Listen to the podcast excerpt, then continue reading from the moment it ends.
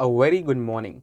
This is Shanawaz from Fintoo. For those of you who don't know, Fintoo is a digital wealth advisory platform both with automated and assisted options which can help you assess your financial needs and goals and advise you on how to manage your money effectively.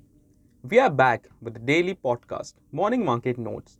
This podcast will primarily be your companion with your morning cup of tea or maybe while you are driving to work and want to know more about what is happening in the Indian markets today. These are specially curated observations by our in house research experts.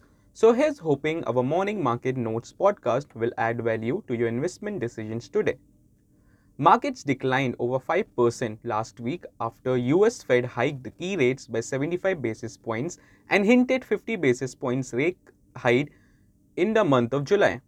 The main draggers for markets were metals and technology sectors, which have convincingly broken March 2020 lows, while Bank Nifty was still able to sustain above March 2020 lows. With the prevalence of RSI positive divergence for both Nifty and Bank Nifty, markets remain poised for a major turnaround. But this could only materialize provided Brent crude moves below $110 a barrel Nifty regains its control above 15,715 levels.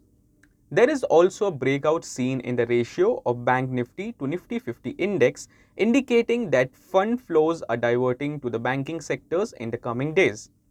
We expect the market to open on a soft note on account of the weak opening in the Asian markets that have suffered a triple blow of recession fears in the US, inflationary pressure and the Fed's rate hike.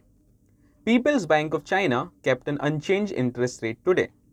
Foreign institutional investors sold 7,818 crores, while domestic institutional investors bought 6,086 crores. Now, here are the list of the stocks to watch out for. Aurobindo Pharma has agreed to acquire a 51% equity shares in Indian oncology focused pharmaceutical company GLS Pharma for rupees 28 crores. Vodafone Idea to consider a proposal for raising of funds aggregating up to rupees 500 crores.